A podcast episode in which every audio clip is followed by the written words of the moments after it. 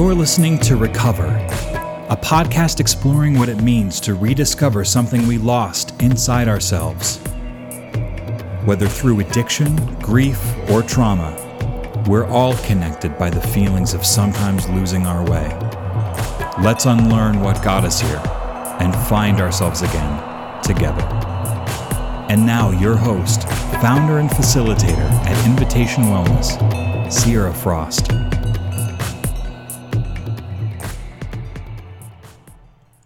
Listening to Recover. I'm Sierra Frost, and today I have the pleasure of being here with Anna Dez. Thank you for being here today, Anna. Thank you, Sierra. So, when you hear the word recovery, how do you relate to that word or that concept, or how has it played out in your life? Uh, I feel like I am constantly on a road of recovery from little bumps that seem to pop up that are unexpected. And I think that that's a common thing for people. Just something comes up that throws you off course and you have to get back to your center. Um, for me, one of the big things that I'm constantly feel like I'm recovering from is struggling with an eating disorder. Um, and it really has shaped who I've become the past few years in so many ways, not just because of trying to recover from that, but all of the self reflection that has to go with it and trying to determine what is your home base like what is normal for you? What what would you like recovery to be? And it's always this constant um oh yeah reflection but also self-awareness that you have to have. Um, it's definitely a road and a process. Yeah, I love the way that you phrased what would you like your recovery to be because yeah. recovery really does look different for everyone and it comes from lots of different places. But I think you're right in the way that it always includes a really intense amount of self reflection and self awareness.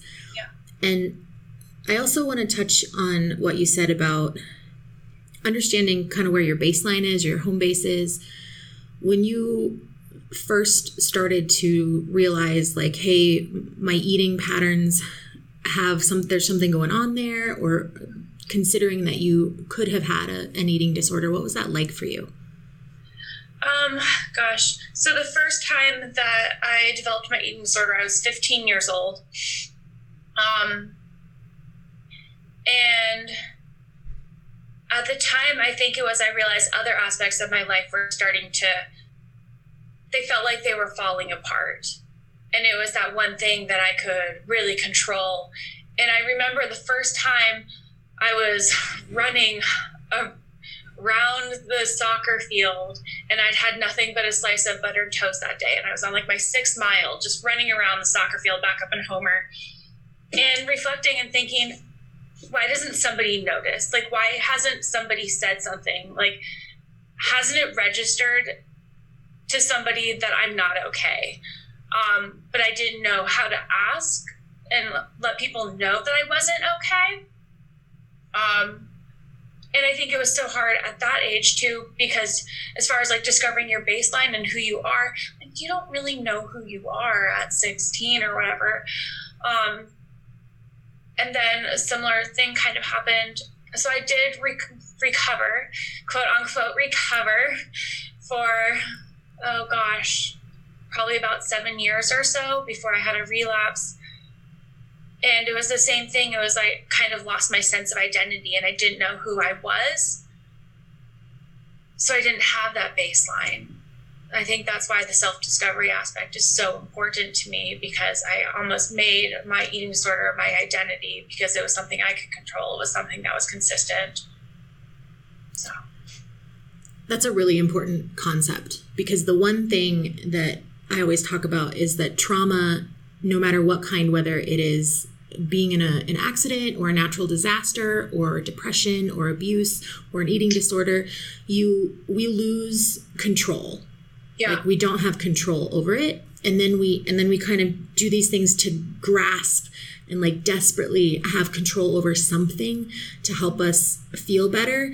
And oftentimes, the thing that we're trying to control isn't the root of the problem, right? Yeah. and and like you described we we're not sure how to ask for help like we're in such a vulnerable and deep and probably shameful space that it's almost impossible for people to reach out and say this is going on especially with all of the stigma and the judgment and not knowing how other people might respond um, yeah. that, that could even make the situation worse and so we we do things sort of silently and, and hope that people will notice yeah.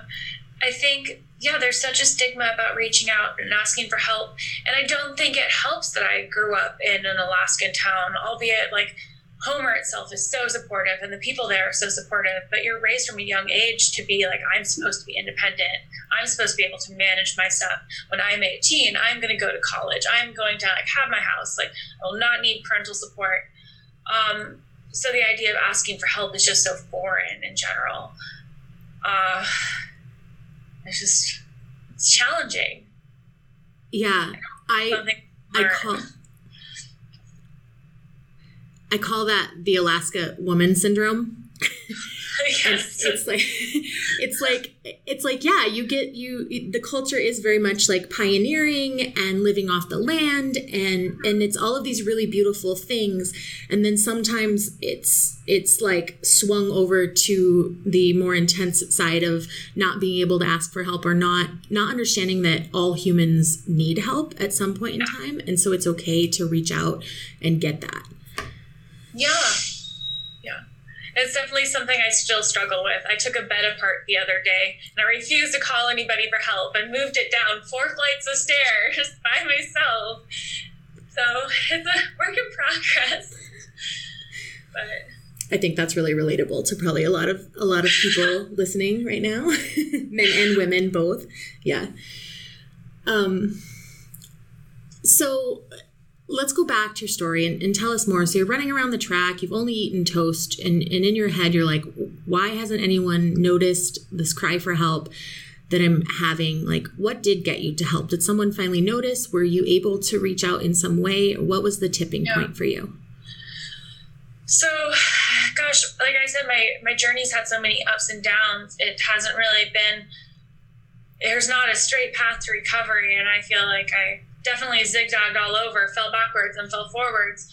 Um, by the time I, when I was in high school, by the time people noticed and my my mom's so aware with this. She's so on top of it. She's just like you can tell that she is a counselor because she was definitely the first person to notice before anyone else. Like I would have people applaud me for not like losing weight or for like not eating sugar or something like that. But mom was right on it and immediately got me into therapy. Um, I had doc- weekly weigh-ins with Dr. Tutora um, over at the Homer Clinic and ended up going to inpatient treatment. Um, and uh, at that point, part of me wanted help, but also part of me was already in it. And like, this is my thing. Like, this is this was my one thing that I didn't want somebody to take away from me. Um, so there was a lot of like bitterness and resentment, and I tried to engage in recovery and treatment as best I could, and I did all right when I was there. I made some amazing friends, and honestly, I think that's been the biggest thing for me is every time I do go to a treatment, I'm with girls who get it. They understand that it's not about my body and it's not about necessarily how I look, but just how it makes me feel. Like if I don't eat, I feel numb and I don't have to like take on any other emotions or anything like that. And it's something that I can do for myself, although it's not really for myself, but in my mind, it's my thing. Um, and they completely understand it and don't judge it. They don't look at me like I'm crazy and I'm weird and they just know what I'm going through. Like I can't explain what it's like to see food and actually be afraid of it. Like have yourself feel like you're going to throw up before you even look at it. Not even the, idea of it going in your body, but just the fear of it, your like of itself, and just having your heart just start racing. And these girls just understood, um, and they were the biggest support for me. Um, when I left treatment, it's so much different to try to live recovery inside a disciplined treatment center versus at home. And I started losing weight pretty much as soon as I got back. And I don't, gosh, that time I don't even remember what was the turning point.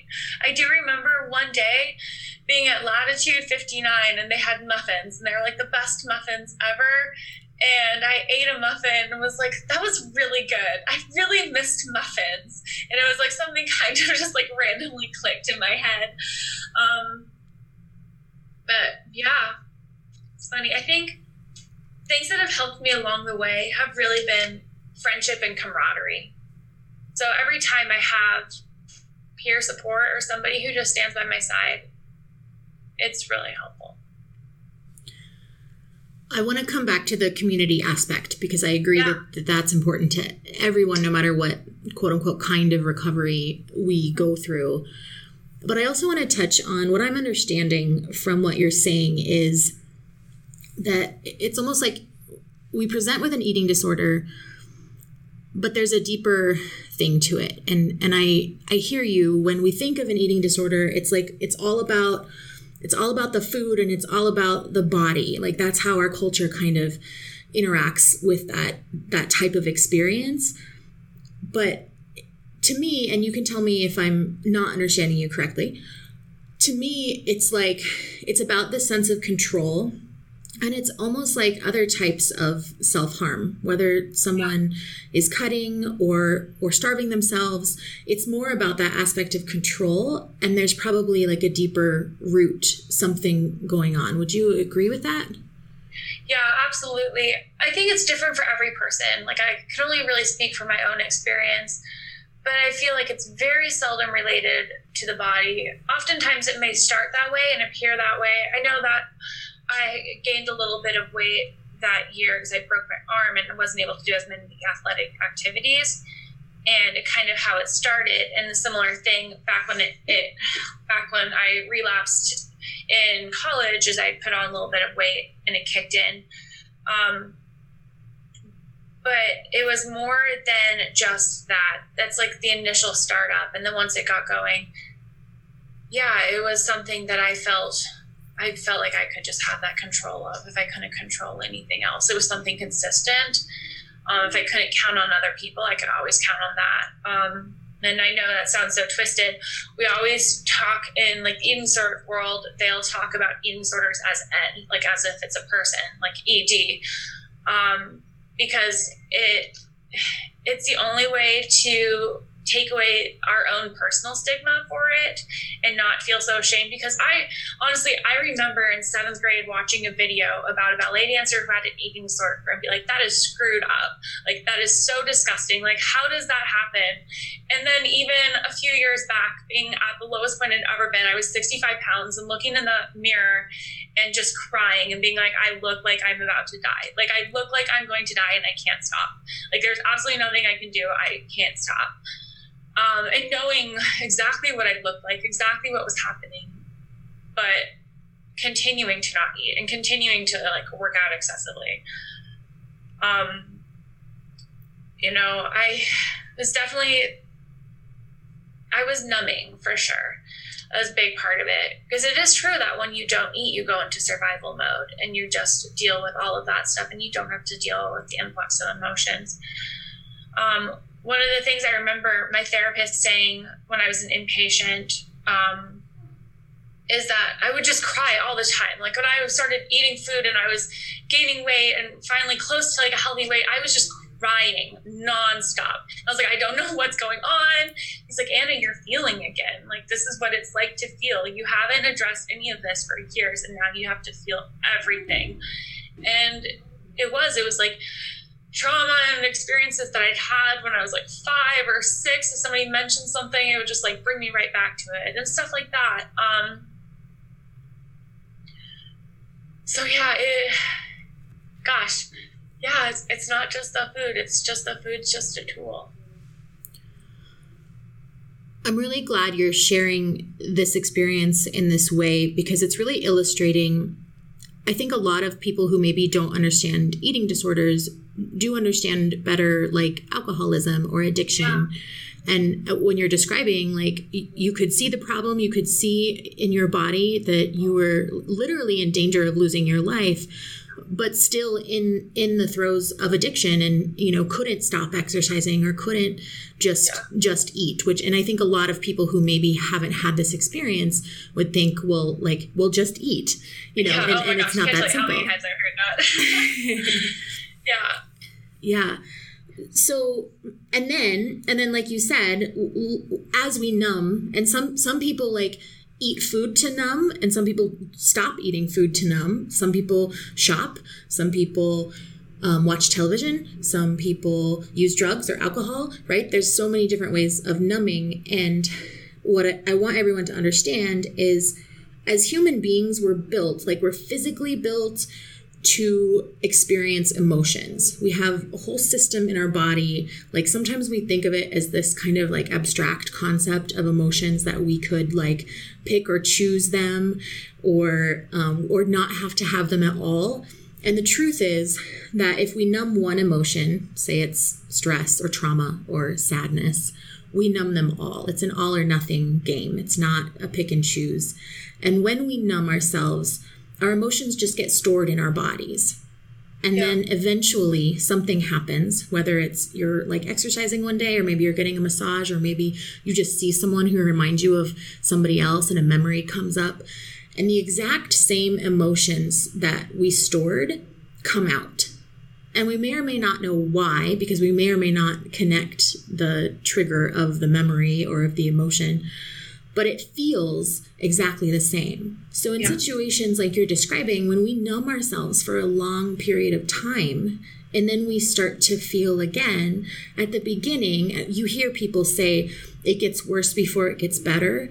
Yeah. And that phrase is like, at the beginning, you're literally trying to process like five years of emotions, uh, like step by step, but they're all exactly. kind of coming up. it's it's so it's really interesting because gosh as rough as this experience was and as much as it completely turned my life around i wouldn't be the person that i am today if i hadn't experienced everything. Um, so i ended up going into social work um, and now i work with a lot of people who have addiction and when they talk about their story I can understand so much more of it because I can see so much of my story kind of intermingled with theirs, which you don't necessarily want to do in social work, honestly, is kind of supposedly a bad thing. But um, it can be really helpful and kind of humanize it for me a lot. Um, because yeah, it's it's not an easy journey and very seldom like if somebody goes to treatment like you said, it's so they have to take on so much at once that very seldom do people recover the first time. Whether that's eating disorders, whether that's drug addiction, it's really hard to just like people can do it and they amaze me like no other, but it's hard to just flip that switch and just power through because it can be so overwhelming. Definitely. That makes total sense. And when we're working with people, or even if it's a personal relationship, we're supporting someone who is on like maybe at the beginning maybe even in the middle but on in this this road of recovery it's important like you said it's important that we don't shift the focus to be about us and I also want to give people permission to still like bridge the gap between being professional and being friendly, like being personable. Because, like you said, what happens is when we don't relate to something or we stop ourselves from relating to something, it's like this disconnect. Yeah. And connection is really important in in the realm of recovery i would even say that it's necessary like it's not optional for for recovery to be successful for somebody yeah, 100% so, yeah so being able to share like a little bit of of our stories just enough that the person knows that we're human and that we're real and that we've also maybe had not exactly the same but similar experiences yeah. and that we see them also as a capable human being is like I actually don't know if I could recommend like if someone if you're listening and you're you're thinking that maybe you have a loved one uh, or somebody that you know who might be relating to Anna's experience, like the best thing that I think I could say would be to just let them know that they're capable, that you believe in them. Like that's the most powerful thing I think could happen. Yeah. Can you talk more about that idea of connection and community? Let's go back to that um, in any in any form of, of your story or even in in your professional life, as far as like having support systems and having like I don't know anyone. I'm not saying it's not possible. I think everything is possible, but I don't know anyone who has made progress in recovery that didn't have some sort of support system and, and usually actually a very large support system. Oh yeah, absolutely. Um, I one thing that's really hard when I was at my worst, when I'm struggling the most is when people are gone. And there's a few reasons for that. Like I understand because I'm so involved in my eating disorder that I'm not necessarily there for other people. But at the same time it's really scary to see. Like um and it's hard to form new connections. I consider myself a very friendly, bubbly person and nice and outgoing, or at least I hope so. Um, but when you live in a big city and you weigh next to nothing, people assume the worst about you. And people who don't know you will write you off as. Uh, a tweaker or something like that, and with just derogative terms. Um, and then people who are close to you are scared for you and scared of you at the same time. So it can be very, very lonely. And being that lonely makes it just easier to sink in to your eating disorder or into whatever your addiction is, honestly, I think, because it's all you have left. Um, I was so fortunate this time around. Um, it's been about three or so years since I decided to follow the path of recovery and really be dedicated to it. Um, but I was so fortunate that I had a ton of friends that never left my side, like people back from Homer, people from here, like family. So sorry. Um, and we made such a solid support net that it wasn't even like an option to fail. Like I couldn't have failed if I tried my gosh darn hardest. Um, I have an aunt in Seattle, and she flew down. She covered all of the expenses for me to do intensive outpatient. So I created my own support team with staff like with professionals that I knew and loved instead of doing the traditional inpatient or traditional program, I created my own team and did weekly ther- like two therapy sessions a week. I went to a support group every week. I had weekly weigh-ins with my doctor, and I met with my psychiatrist every other week. Um, and I so I basically never had a day that I didn't have an appointment or I didn't have support. Um, and having like picking my own team was huge for me because they were people who I'd worked with for a long time and they kind of knew me better than if I had done a traditional outpatient, um, which is not something you hear people say very often. Like most professionals would not recommend it, but for me, it worked because I had that consistent community who saw me as a person. Um, and then my friends, like rock stars, never left my side. I can't say enough praise about my roommate Ramin, my best friend Ramin that I lived down here with. I was living on my own when things started to go south. He asked me to move in with him so that he could, for partially because it would save me money on rent, but just so that he could be there for support if I needed it. Um, I have friends that like Jenny Bitterman over in Utah who would reach out to me regularly and check in, you know. So I think I really needed that. I really needed people to know, like, people that I knew were involved and invested and cared, but I also needed to have relationships that were outside of myself. So that community was so crucial. So. Do you think that you would have made it to where you are today without all those people? No, I don't think so. Um, when I was in the hospital three years ago, right before I started, decided to get better, um, the doctors told me I would not be alive till Christmas. And I 100% believe that if I didn't have that support, I would not be alive today. So that's amazing. That's amazing. And, and it's a beautiful story because it really illustrates the importance of connection. And it's so yeah. easy for people like the majority of, of things that that I do in my work and you probably see similar in yours is helping people maintain relationships and not just the person who's directly recovering but the people around them. Because what oh. happens is there's there's misunderstanding there's not understanding. I definitely have lost friends in this way and i know a lot of our listeners can relate to that where our loved ones they don't know what to do. We don't talk about mental health in a like effective way. We don't we don't even talk about like social emotional intelligence in school. A lot of people that we just have never had that conversation. We don't have the skills to understand how to support someone. And then we try to say something and maybe maybe it's something that doesn't feel good. Maybe it's something that's shaming. And from the perspective of someone from the outside you know i want i want to give some space for this because what I, I, don't want people to to think that if maybe you said the the wrong thing at some point in time that you are not worthy or that like you caused someone to have an addiction or to be oh, worse yeah. in their no, addiction. Nobody causes it. right, exactly.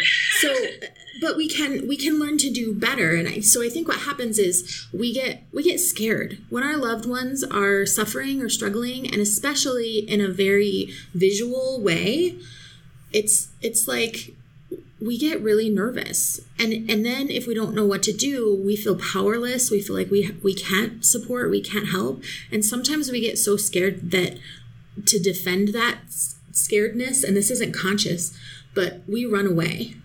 Oh yeah. We we abandon people because we don't know how to help them and it's really hard to watch people struggle. It's really yeah. hard. Yeah. It's um i when people approached me, sometimes I would get really angry with them. And I could see how hard that would be for them to have to deal with, especially close friends. But I'm now so grateful for them. And I think that's something I would let people know is don't be afraid to approach them and don't be afraid of their anger. But just make sure that when you're approaching them, that you're making it about them, being like, hey, I'm worried about you. Are you okay? You seem like something seems off. What's up? And just leaving that space and leaving it open can sometimes be really helpful. Or even being like, I've noticed this is going on. Can do you want to talk about it? That's fine. That's great. Like thank you. Just creating that space is so crucial and knowing that you're there yeah if you're if you're listening right now and you have time to just jot something down there's two things that anna just said that are so so important and that i'm always teaching to people to start with being able to start a conversation. The first is to remind consistently the person that you care about them. Mm-hmm. And yeah. and you might have to remind them several times. And that's yes. okay. Like you can't over remind someone that you care about them really unless they tell you like okay i get it. I'm, i understand And then the second thing is to lead with an observation. So like, hey, I I saw that you posted XYZ on Instagram and I just wanted to check in and see how you're doing. Or I noticed that you skipped breakfast and lunch at home and i'm wondering if you want to join me for dinner or something like that depending you know but but it needs to be an observation that's like it's factual it's black and white it takes the judgment out of it so the person can't feel as shamed because they're already feeling shame no matter what you're recovering from there's always this aspect of shame so we want to work as hard as we can not to add to that yeah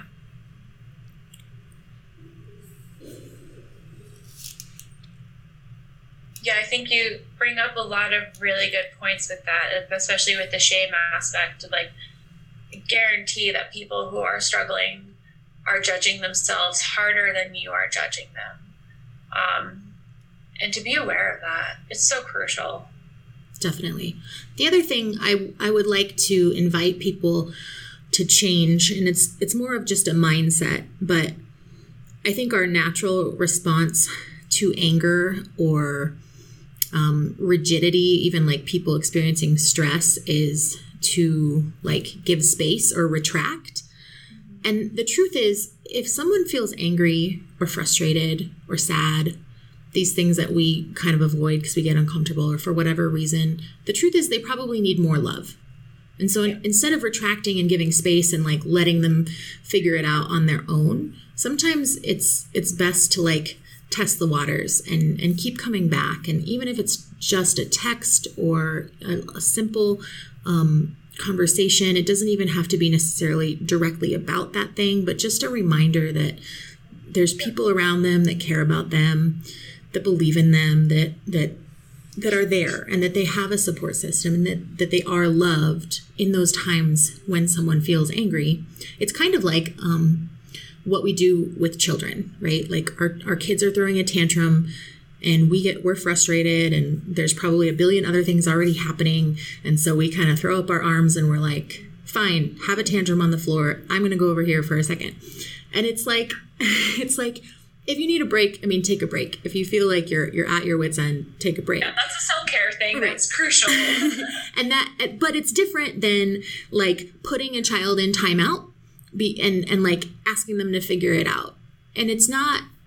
It's we do it in our in our justice system as well, right? We we put people in jail and then we expect them to know how to behave differently when they get out without any any support or any love, and it doesn't work. Like we see that it doesn't work. It, our jails just continue to be full. Um, the reoffensive rate, the recidiv- recidivism rate is super high. Like it, it doesn't work.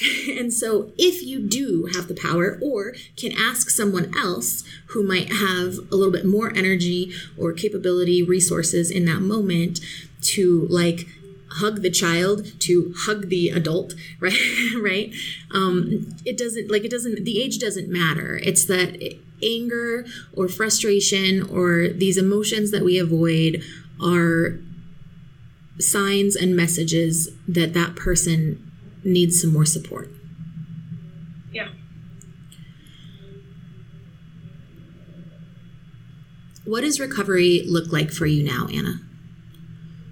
Um, recovery is every day for me. Um, I'm a healthy weight, and I have been for a long time. I weightlift for fun now, and I work out for fun now. I like sweets probably more than a doctor would recommend, but that's okay. Um, but I mean, every day is so different for me. Some days I will feel fine around food. I still, I still get I have I always have to battle self talk. Um, it hasn't that hasn't changed. It doesn't go away. Um, I think I just have better ways of coping with things. Like I still struggle going out to eat with friends. Like I would love to do anything but go out to eat with friends. Like try dating in a city when you're like, oh, that's great, but I don't want to get drinks and I don't want to eat food. So what can we do? Um, it's so yeah, it's it's still really challenging. I feel like I've made a lot of progress this year. And just starting with little things like having lunch with my classmates or having lunch with a coworker and actually sitting down for that, that kind of stuff um, has been helpful for me. Um, giving myself grace to skip a workout when I'm tired. Um, but also allowing myself to feel things. Like if I'm not okay, I'm I can be okay not being okay. So what am I going to do about it? Do I just need to experience those feelings and just sit in it for a second? Do I have to like do something to actually feel better? Is that going to be like watching Netflix? I need to relax today. Like what's going to help me and what's really going to support me so that I can feel the most authentic and strongest. So can you talk a little bit more about like the sense of ambivalence that that we get like there's a process in recovery that I see in a lot of a lot of my clients where at the beginning or maybe even like before we make the choice to commit to recovery oh, yeah. it's like our emotions are in control it's the only thing that we can really see or feel and then we numb ourselves from it Yeah. and then we get to this point that's a huge turning point where we can feel the emotion but we can also kind of separate ourselves and witness it and understand that there's these other choices at the same time or maybe we can feel two emotions. Like i, I can feel anger or um, helpless and i can also feel joy or gratitude at the at the same time. And if you're listening and, and you're like how is that possible I want to give permission to just consider that that idea. I think a lot of times we think we can only feel one thing at a time, but the truth is we're capable of, of feeling a lot of different things at the same time. And I think that's why sometimes it gets confusing. Did you Yeah. ever reach that point or can you talk about what that's like now for you? Yeah, I think sometimes I just feel, and I think I can't imagine that I'm the only person who really struggles identifying my emotions sometimes, just feeling so overwhelmed because there's so many different things going on. And being like, overall, I'm in a good mood today, but this small aspect is making me a little sad right now. But I'm also really frustrated that this has happened, and I'm really tired. Because I'm tired, it's hard to be happy. And there's so many, so much stuff going on that it's always a challenge. Um, I always liked, I had a, a therapist who we would do guided meditation together. And she would always say, picture your emotions going by like a river.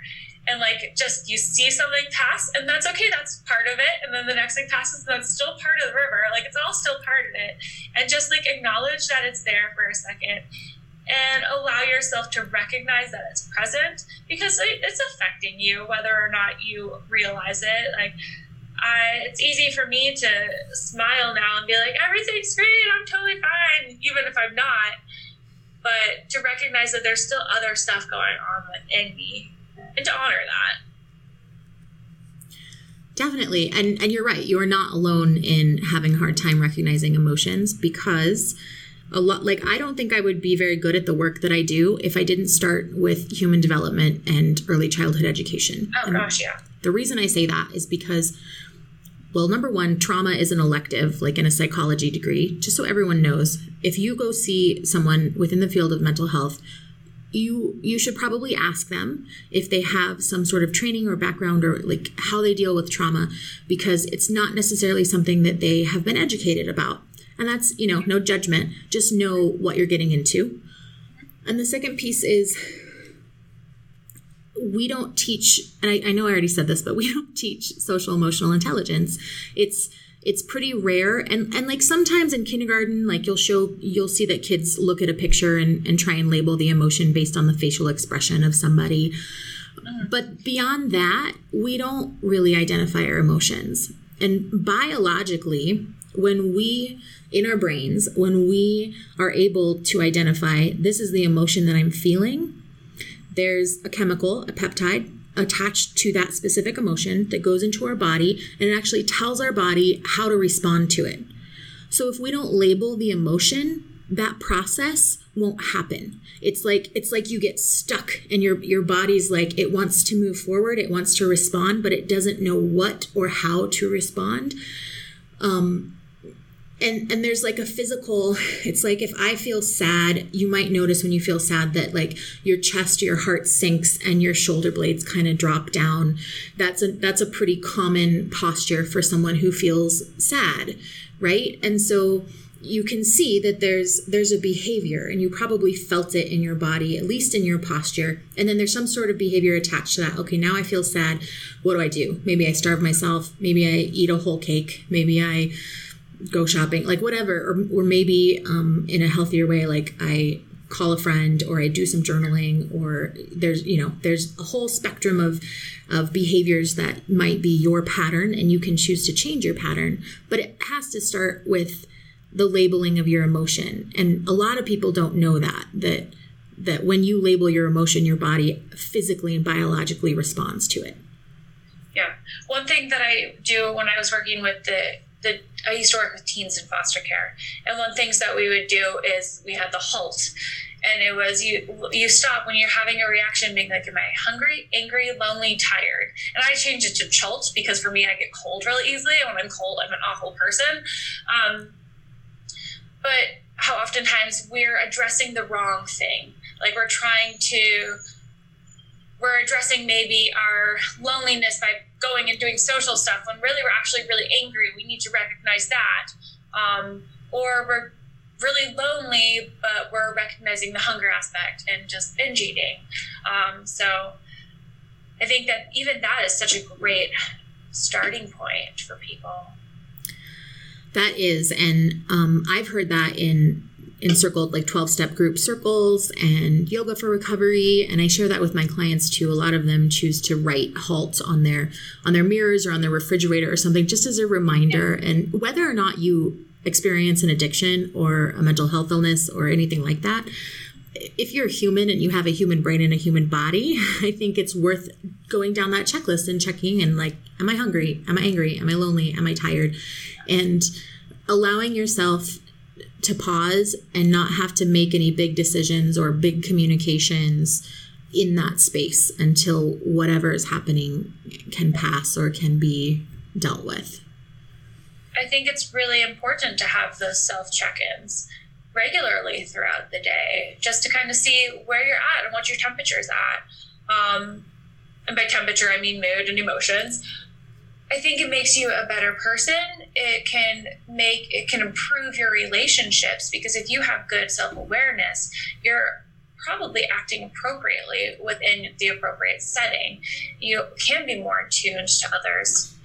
Um, and it can help you really fulfill your deeper needs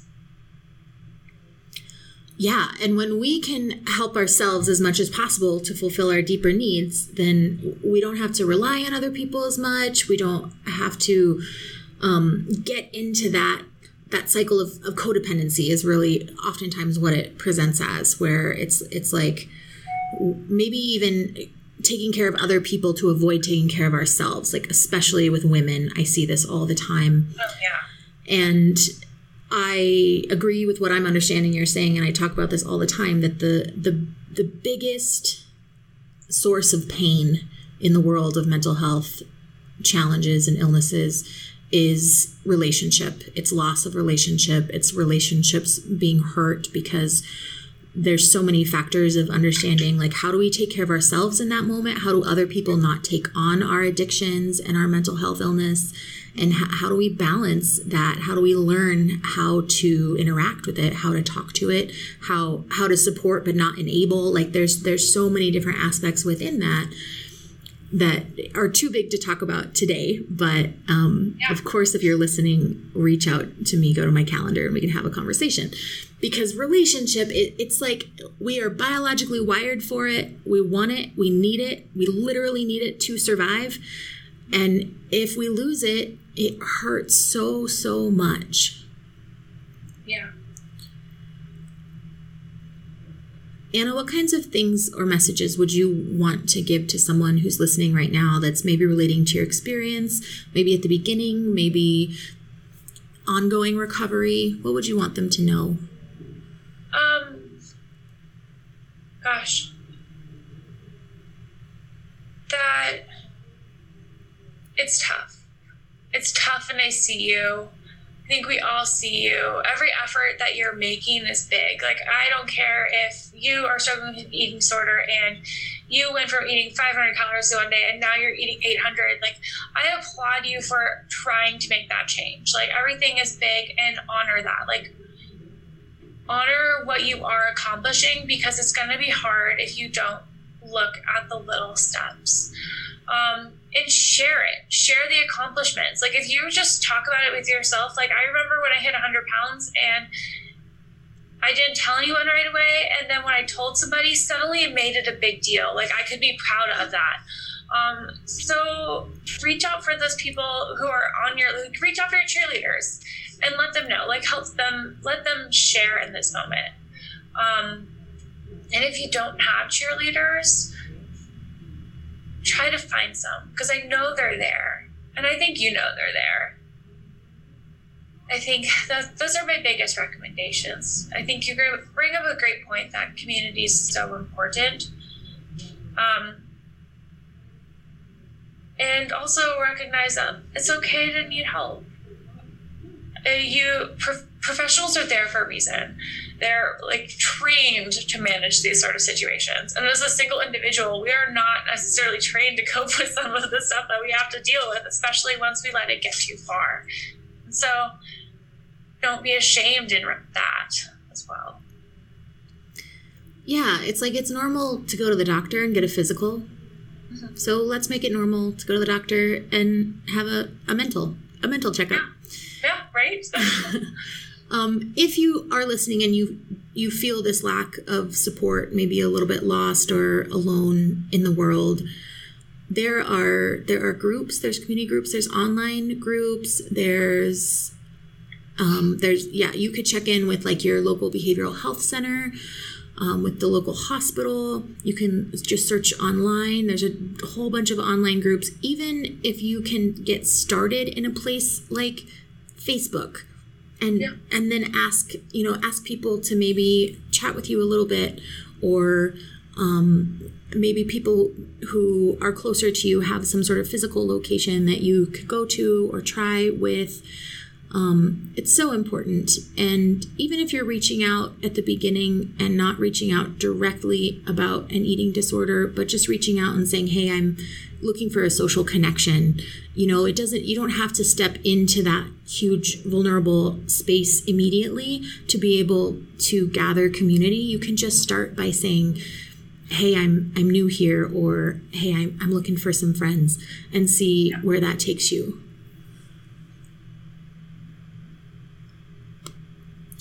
Anna, can you talk a little bit more about your, like, how this process and this experience got you into social work and what that means for you now?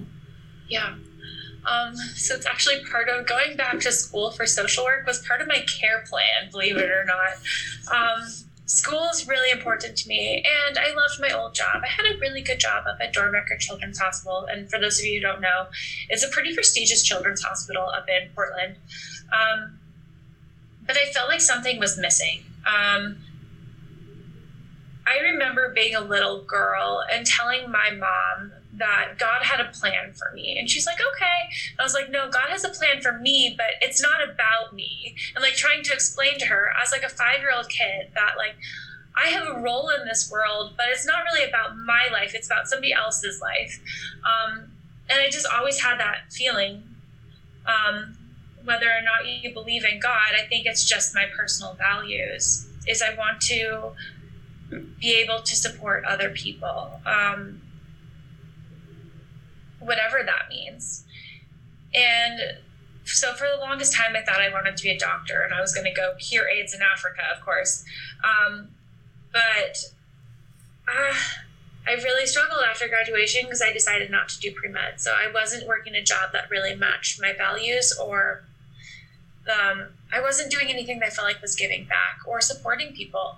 Um, and I didn't even discover social work until I got really sick. And it was a social worker that really helped me and supported me and created a plan that matched what my needs were, matched what I was willing to do, which is huge, and my interests. And and she had faith in me when other people didn't. And it's like, oh, so this is what a social worker does. I could do this. Like, that sounds like exactly what I would love to do. Um, and so the therapist at the time that I was seeing uh, was also a social worker, go figure. And she, we had been talking about how I missed school, how I missed being with people who cared about the same things I cared about. And I missed, I, I felt really lost. And we started talking about social work. And I knew that I wanted to go back to school for something, and I love the medical field, and I wanted something to do with it. But I didn't want to be a doctor. I didn't want to be a nurse. I didn't know what I wanted to do. And we, as the more we talked about social work, the more I realized like this was really it just fit so well with me. Um, and we created a five year plan of by this amount of time I'll do this by this amount of time. And it was part of my care plan. Some of it would be like I will be eating regular meals in two months for such and such. And right along that timeline was like I will apply to such schools. I will get into a school. I will graduate. It was all in there. Um, so social work for me is intertwined with my recovery. Um, and it's such the schooling itself is so self-reflective that I think it really helped me a lot. So if nothing else, like I learned so much from the field. I've learned to give myself grace. I've learned to recognize the things I didn't know were traumatic for me. Um, and it also now gives me the opportunity to take my experiences and instead of having them be these negative things, use them to grow and learn and support other people. So there's an aspect of what you're talking about that I, I think is so, so important. And if you're listening, you might identify as being a certain religion or really strong spirituality. You might identify with being an atheist. All of that is okay. And what I've found in my work, because I do have an aspect of, of faith that's included in all of the programs that I do with people, and the reason is just like you're describing, Anna, is it's this sense of service yeah. when we're serving other people it's so it's so biological it's so much in our behavior. We've always you know been tribe culture in history. And uh, and so instead of if you're having a hard time like applying this this term of, of faith to your life try even maybe replacing the word god with service and, and see what that feels like. And you know even when even when you're five you can tell your mom like this is what my life is about but it's not about me. And we might not have the words to articulate this when we're five. We probably don't. But to mm-hmm. say like my life is about service. And even though service is about somebody else it, it also really, really fills us up. And our brains can't tell the difference between giving or receiving love. So even if we're giving it, we're also receiving it at the same time. Yeah. Uh, yeah, I think for some people,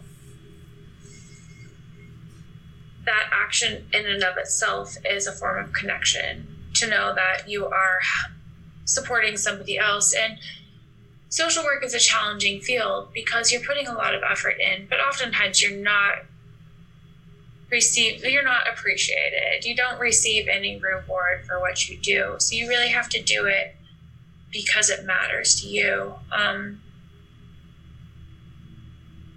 and it does. It matters to me. Um, sometimes you see that person who makes that change and that spark and that moment that makes everything worth it. Um, especially when you're dealing with drug addiction because it can be so so heartbreaking to see so so many wonderful people just coming back and back. But you'll have that person who will be able to find recovery and change their life and just knowing that they had another opportunity. It's beautiful are there any examples that are inspiring so far that you have witnessed that you might want to share with our listeners? Yeah, I mean, I can't obviously get too many details because of HIPAA policies and stuff, but um, I did actually know somebody who struggled with an eating disorder, alcoholism, and recently just got married and has been in recovery for about five years and she was a person who would have been on the brink of going to prison and just you know completely yeah. if you saw her now you know just another member of society contributing member of society so mm-hmm. yes and we all have the capability to be contributing. We all have the capability to have trauma and challenges and go down the road of addiction or get in trouble with the law. So we, we all are capable of all of these things. And I think that's really important to keep the humanity, that thread of humanity into the conversation of recovery is is imperative for us to keep moving forward. Anna, is there anything else you want to share for listeners to check out if they're relating to your experience or um, want to follow you or your work or anything like that? Yeah, I think uh, I always recommend Brene Brown. So if you haven't read The Power of Vulnerability, of course, read that. like anything she touches is gold. Um, I feel like that speaks to me so much, and just to the the concept of it's okay to ask for help. It's okay to need support. We all need support. Nobody's perfect. Um, if people, if, if you are concerned that you or a family member is struggling with an eating disorder, I really recommend the National Eating Disorder Awareness website. It's NEDA, N-E-D-A dot org. They have a lot of wonderful resources for individuals and family members. Um, and then feel free to contact me. I know sometimes it can be you don't know where to begin, and if somebody wants to reach out to me, like feel free. You can always reach me. My email is anna.duz, A-N-N-A dot D-U-Z at gmail.com. And I'm happy to answer any questions that people have. Beautiful. Thank you so much for for being here, for sharing, for being brave in in your story and for all of the work that you are doing and turning something that was once painful and sometimes probably still is into something that can also serve the world and, and bring us forward. Thank you, Sierra.